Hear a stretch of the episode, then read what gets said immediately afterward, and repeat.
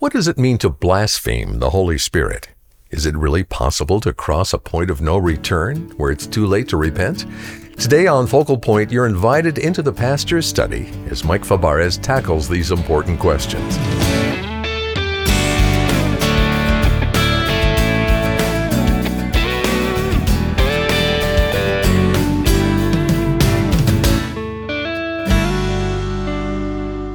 Well, I'm Dave Drury, your host today on Focal Point. Mike Fabarez is an author, Bible teacher, and the senior pastor of Compass Bible Church in sunny Southern California. And for the next half hour, we'll join Pastor Mike and Focal Point's executive director, Jay Wharton, as they tackle a question that, frankly, intimidates a lot of us. We're talking about the unpardonable sin. So grab a cup of coffee, get comfortable, and let's settle in for today's edition of Ask Pastor Mike. Jay? Thanks, Dave. I am here with Pastor Mike. Pastor Mike, we have an interesting question today. The listener asks, What does it mean to blaspheme the Holy Spirit? We must understand the context. Here's Jesus, who's done nothing but fulfill everything the scripture has said. He's done the right things, he's lived a righteous life, and the Pharisees who watch him with their own eyes they watch him cast out this demon of a man who was blind and mute, and now all of a sudden he can see, he can hear, he can speak. And they say to the crowd, out of envy and jealousy, this man is casting out demons by the power of Satan. Now, that was the context, right? You just saw with your own eyes as this well-trained, biblically, you know, studied man, men, I should say, a, bunch of them there saying this is demonic. So we need to understand to have that sin singled out and said to the crowd, listen, this is unforgivable. I mean, they crossed the line that they couldn't come back from. This was an unforgivable thing to assign the miraculous power of the Messiah on earth that you witnessed with your eyes to have that assigned to demons, to have that say that was something done by Satan. So it's a very unique setting. It was a, an egregious sin. It was an illogical statement. It was done out of a great deal of envy and jealousy for all the notoriety that Christ was receiving. So Christ, you know, said, that's it. You can't be forgiven. And Jesus was saying that that action by the Pharisees was a blaspheming of the Holy Spirit. Right. Yeah. You are taking something holy and saying it's not only common, which could be called blasphemy, you're saying it is evil, it is satanic, it is demonic.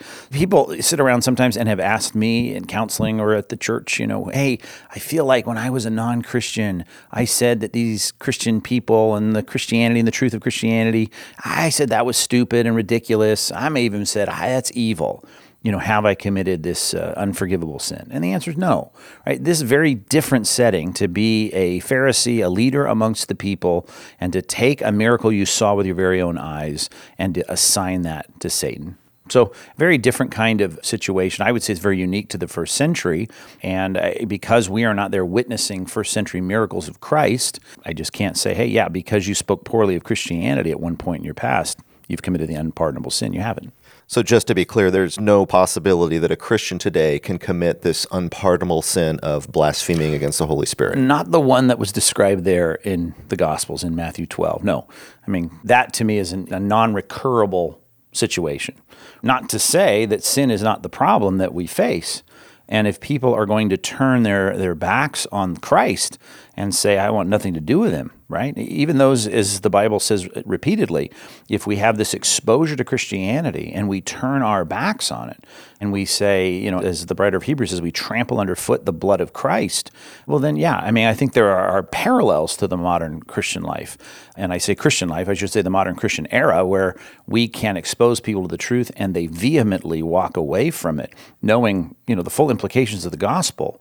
But here's the thing the people that come to me and ask the question have a soft heart, they're concerned, their conscience is bothering them, and they're people that want to follow and serve Christ. The, the, fruit of the people that blaspheme the Spirit, turn their back on the gospel, they're not coming and asking the question, right? To even ask the question with concern shows me you have not turned your back on the gospel and walked away from the truth that you knew.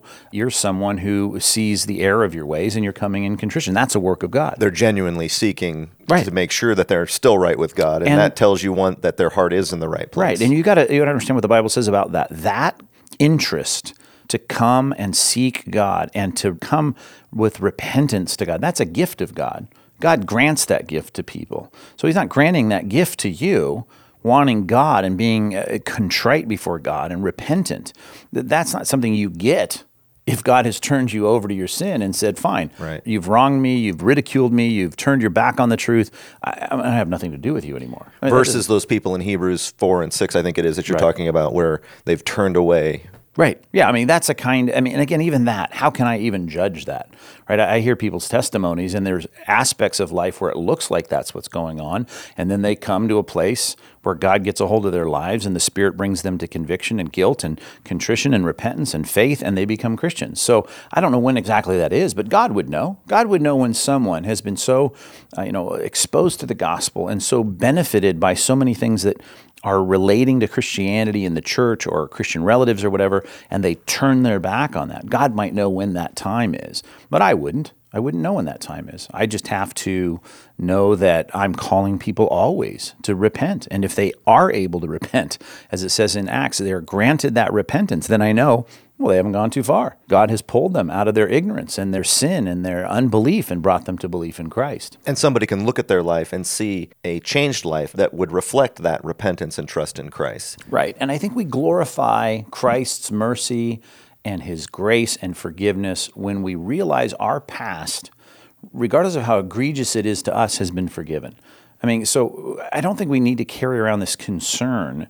If we see that our faith is biblical faith, our repentance is true repentance, our contrition over sin is real, then let's not keep going back and saying, well, God's grace wasn't greater than all my sin. No, as sin may abound, but grace abounds even more, and we need to celebrate that when we experience the gifts of God, which are repentance and faith and salvation. And when you have that forgiveness, celebrate it because that grace is greater than all your sin. Yeah, we can be thankful for it, not doubting it. Right, because I think that becomes an offense right? If I've forgiven your debt, if you've done something, Jay, against me and, uh, you know, racked up a financial debt and I forgive that, for you to constantly question that would really be an insult at some point Offensive, to me. yeah, you're right. Yeah, I, I don't want you to keep questioning my forgiveness of your debt. I forgave it. If I forgave it, trust me, believe me. And so if we have the signs of real repentance and real faith in our lives, we need to accept that, embrace that, and trust that God's grace is greater than our sin. Well, is there any sin that we can commit that would be unpardonable in our Christian lives? Perpetual lives? unbelief, right? I mean, continual, chronic unbelief, turning from God, waywardness. Yeah, sure. I mean, you'll know them by their fruits. If you continue to bear bad fruit, if you turn away from the living God and walk away from Him, and you are walking in your own, you know, as, as the old analogy, the Old Testament says, like sheep without a shepherd, you continue in that. Well, then, yeah, that's unforgivable. But, you know, that's not what we're dealing with. Uh, in this specific question. Well, the question's always, have I committed the unpardonable sin? Right. And, and I think people, most people who ask that haven't right? Because you're not asking that question. You're not concerned about forgiveness. You're not concerned about pardon. You're concerned about doing whatever you want to do. And those people will be unforgiven. Mm-hmm. They'll have to pay for their own sin one right. day. Well, thank you, Pastor Mike. I trust that today's question will help some people rest easy in, in terms of that issue. And we're going to continue this topic with a message you gave called The Holy Spirit in the Ministry of Christ.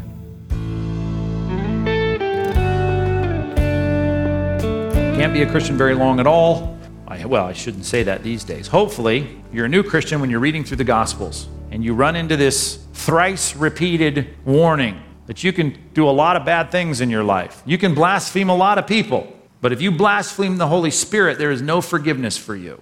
That's scary. That's Luke 12, Mark 3, and Matthew 12. All say the same thing. So let's turn to this passage and let's look at the whole thing Matthew 12, 22 through 32, and let's once and for all understand what this means the blasphemy of the Holy Spirit. What is this? First of all, letter A, the scene. Before we even look and read the text, I want to give you the scene.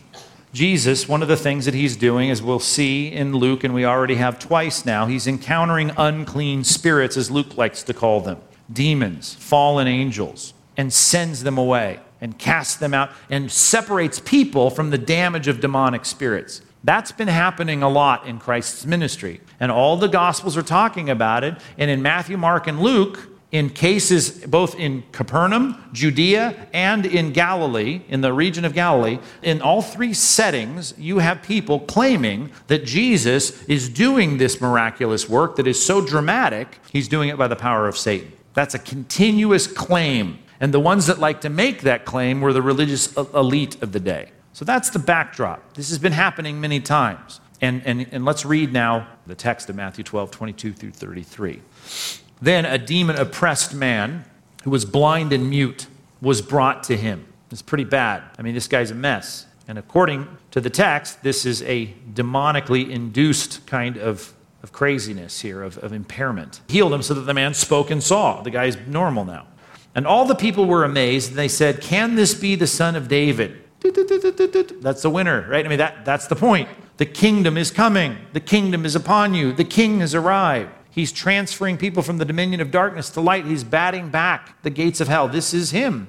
But the Pharisees, they just can't stand it. Pharisees heard it. They said, It is only by Beelzebul, the prince of demons. And that goes back to the Old Testament. It's a, it's a modification of the god Baal, Baal, the prince of Baal. It was their, it was their, their nickname for, for Satan, Beelzebul, the prince of demons. It's by the prince of demons that he casts out demons. Okay, we understand this is miraculous and supernatural. There's no denying that. But, you know, there's more than one supernatural being out there that can do stuff like this. Satan can do that.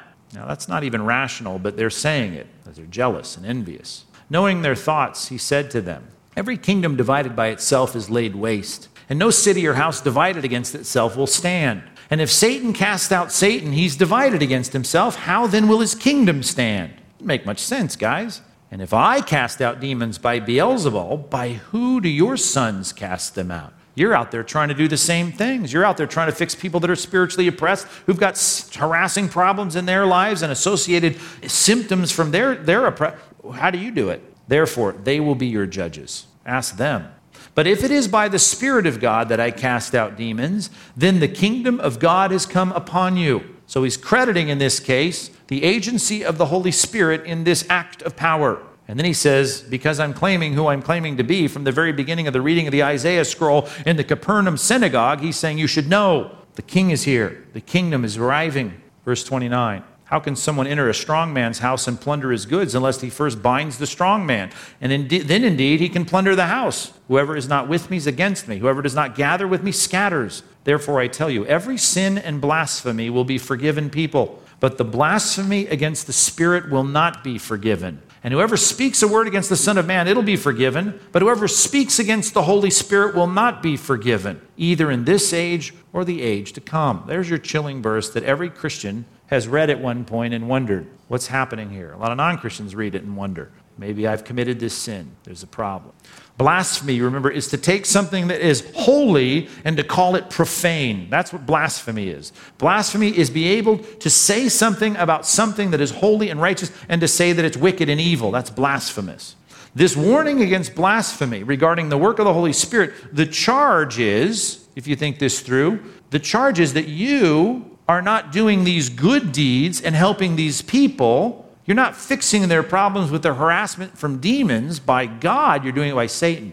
Satan can do these things too. Therefore, people out there, you don't want to get in league with a guy who's in league with Satan. You don't want to follow a guy who's doing this by Satan's power. Now, here are the religious leaders talking to people who they're, you know, wanting to be, I suppose, right with God. They're saying, don't follow this guy. Don't follow this guy. He's in league with Satan. That's the charge. What he's doing is satanic. Christ's response. Let's break this down. Verses 25 and 26, he says this Satan's not defeating Satan here. Knowing their thoughts, he said, Every kingdom divided against itself is laid waste. No city or house divided against itself can stand. If Satan is casting out Satan, he's divided against himself. How then will his kingdom stand? All right, that's his response. Now, he wraps this up by saying, If you blaspheme the Holy Spirit, it's unforgivable. Let's look through the components of the unforgivable sin. Let's just think it through. We've got the context, we've thought it through, you picture it. It's the same in Mark and it's the same in Luke. Same context. Here are the components.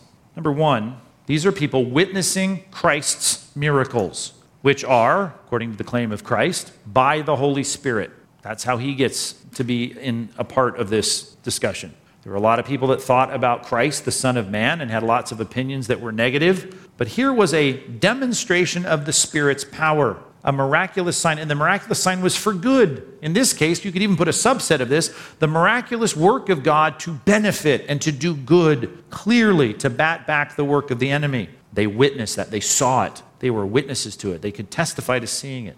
Then, The Pharisees are who, who are being addressed here are telling other people that's the work of Satan. That, by the way, is the blasphemy. Holy Spirit doing good work is now castigated by critics for jealousy and envy's sake to tell other people that's the exact opposite. That's evil, satanic work that's being done. There's your two components of the unforgivable sin. That's the context, that's the setting. You have to be there to see the miraculous event. Then you have to attribute that miraculous event done by Christ through the work of the Spirit. You have to attribute that, credit that to Satan. There's nothing more blasphemous than that. And Jesus makes clear in his judgments to Chorazin and other cities I did miracles in your midst. It's going to be better for Sodom and Gomorrah on Judgment Day than for you guys. Because I did this work in your presence. If there was anybody that should have seen who I was and that the kingdom had arrived, it should have been you. To whom much is given, much is required, I guess is another way to say this. Now, that should be clear just in how I've broken that down. That sin is not now possible. It's impossible. Someone cannot commit, in the context of Matthew 12, the unpardonable sin. Now, it's a record of what Christ said. The question may be well, well, then why was it recorded? Because there's a parallel to it. There's a parallel. Obstinacy is still possible. And let me break that down for you quickly with the time we have remaining. It is still possible to blaspheme, not in the manner of the unforgivable sin. In other words, these can be reversed. But the context in which these are stated are stated to make it very clear to us that we ought to have a chilling, fearful concern that these things do not persist in our lives, and that's how they're presented. Let's turn to this one and call it hard hearts. Hard hearts. Hebrews chapter 3, verse 7 through 15. These folks were blaspheming. The parallels that we can find with this chilling warning are found in the heart of the people that are willing to see the good news of the gospel, to hear the opportunity for forgiveness and infilling by the Spirit and to say, I don't want it. There's a parallel there. It's not blasphemy of the Spirit, but if it persists, that obstinacy is, is judged. Verse 7 Therefore, as the Holy Spirit says. I want to pick a passage that would show you that the Holy Spirit is involved in the plea for the gospel. And when he convicts hearts, as he quotes now the old psalm, today, if you'd hear his voice, he says, Don't harden your hearts as they did in the rebellion on the day of testing in the wilderness, where your fathers put me to the test and saw my works for 40 years. Now, think that through. Same paradigm. The miracles of the crossing of the Red Sea, of the manna, of the water out of the rock. They saw all those things and they hardened their hearts. That's how it's described here in verse 8. He says, Don't do that. You can do the same thing. Now, you don't see the works of Moses and you don't see the works of Christ secondhand, and it was secondhand for the Hebrews here, as we saw in chapter 2, verses 1 through 4. But even as secondhand recipients of the message of the gospel, when the conviction of the Holy Spirit comes, don't harden your heart. That's a damning problem. Is it reversible? It is, but only to a point. Keep reading. Therefore, I was provoked with that generation and said, They always go astray in their hearts. Parallel that to verse 8. They have hard hearts. They're not interested in the truth. They've not known my ways. As I swore in my anger, my wrath, they shall not enter my rest. Now, there is a, a trigger there. There's a point in which there God says, I'm done. I, I've decided. You're done. Why? Because of a persistent hard heart. Now, that's not blasphemy of the Spirit, but the parallel's there, and the Spirit is involved. The Spirit is offering life, and you're saying, even though He's convicting you, I don't want it. In time, there's a mm, no more. At least that's the parallel. That's why he says in verse 12, Take care, brothers. They're not first person recipients of, of the message of the gospel of Christ. They're not, they're under the ministry of Moses, and yet they have to be careful lest there be an evil heart there, an unbelieving heart, leading you to fall away from the living God. We're not talking about Christians that are losing their salvation. We're talking about people that are hearing the message of the gospel, feeling the conviction of the Spirit, and now they're going to go, forget it. They have a hard heart. They don't want to respond. Instead, you ought to be exhorting one another, verse 13, every day, as long as it's called today, that none of you should be, here's our word again, hardened by the deceitfulness of sin. For we have come to share in Christ if indeed we hold our original confidence to the end. As it is said, today, if you'd hear his voice, do not harden your heart as they did in the rebellion. Just because I tell you you cannot, contextually or historically, commit the unpardonable sin, and that's what I'm teaching you, you can't. It's not, it's not possible contextually or historically anymore. You can, through the obstinate hard heart, have the conviction of the Spirit harden your heart and have God say, I'm done then. He can, like he did in the desert, swear in his wrath, You're not going to enter my rest. Hard hearts. It's put another way later in the book in chapter 10, and let's just call it deliberate refusal. There's a deliberate decision and refusal After the full explanation, the full laying out of the gospel, there's clarity about it, and we assume, based on chapter 3, because all these warnings need to be grouped together, there was adequate conviction. The Spirit convicted you. You knew it. You not only knew it intellectually, you knew it in your heart, but your heart fought it. And then there was a deliberate decision. Verse 26, Hebrews 10. For if we go on sinning, this is a life of determined, deliberate refusal, as it says in the next word there, deliberately after receiving the knowledge of the truth, then what else is there? No longer remains a sacrifice for sin. Done. Only a fearful expectation of judgment and the fury of fire that will consume the adversaries. For anyone who had set aside the law of Moses dies without mercy on the evidence of two or three witnesses. That's how it worked in the Old Covenant. How much worse punishment do you think will be deserved by the one who has trampled underfoot the Son of God? There's a poetic way of saying, I've heard it, don't want it, not interested, I've had it, you know, I'm, I'm done.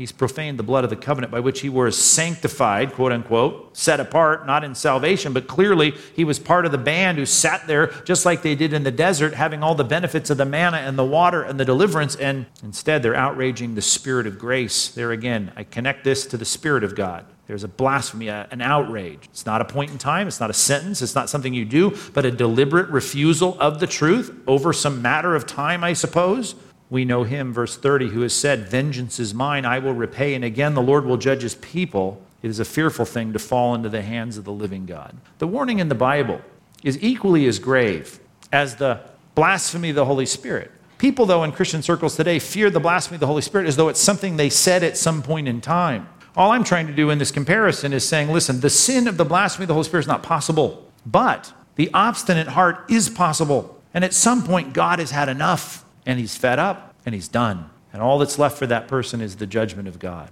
I think what you need to be careful of is saying when that point takes place. Don't know. The people that come up to me after a service or during the week and they say, I think I've hit that place, I'm so afraid, those aren't the people that are at that place. You are there with a great deal of dread and concern. In other words, the warnings of Scripture are working on you. God is speaking to you and you're responding to that. It's the people that have marched away that I'll never talk to because they don't want to talk to a pastor, that's for sure. Those are the people who certainly this text might apply to. I mean, that's the kind of profile we're looking at.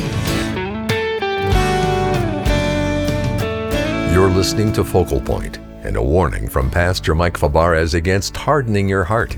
But as Pastor Mike was careful to clarify, only God knows when someone is beyond the point of redemption.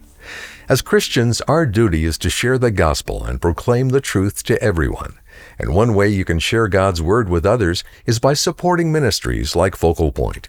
Will you partner with us to reach more people with clear, straightforward teaching from God's Word? You can join this mission right now by calling us at 888 320 5885 or go to focalpointradio.org. To say thanks for your financial support today, we have a wonderful book we'd like to send you. It's titled The Pursuit of Excellence by George Sweeting. In this book, Dr. Sweeting shares stories of excellence from faith heroes of the past and present and he'll teach you how to break down the barriers standing in your way and press on, following the leading of the Holy Spirit. This book will encourage you to pursue Christ passionately and with your whole self. You can request a copy when you donate today. Ask for the Pursuit of Excellence when you call 888 320 5885 or go to focalpointradio.org. You can also request the Pursuit of Excellence when you send your donation by mail. Our address is Focal Point, Post Office Box 2850, Laguna Hills, California 92654. And when you contact us, please consider joining our team of monthly supporters called Focal Point Partners.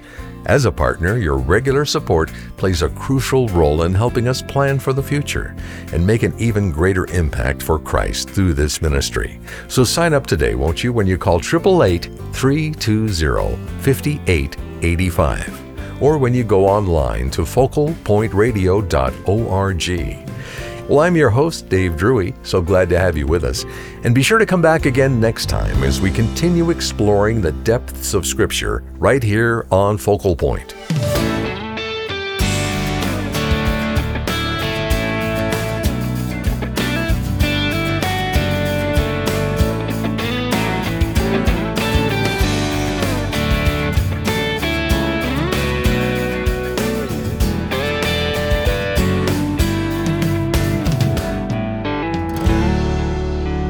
Program was produced and sponsored by Focal Point Ministries.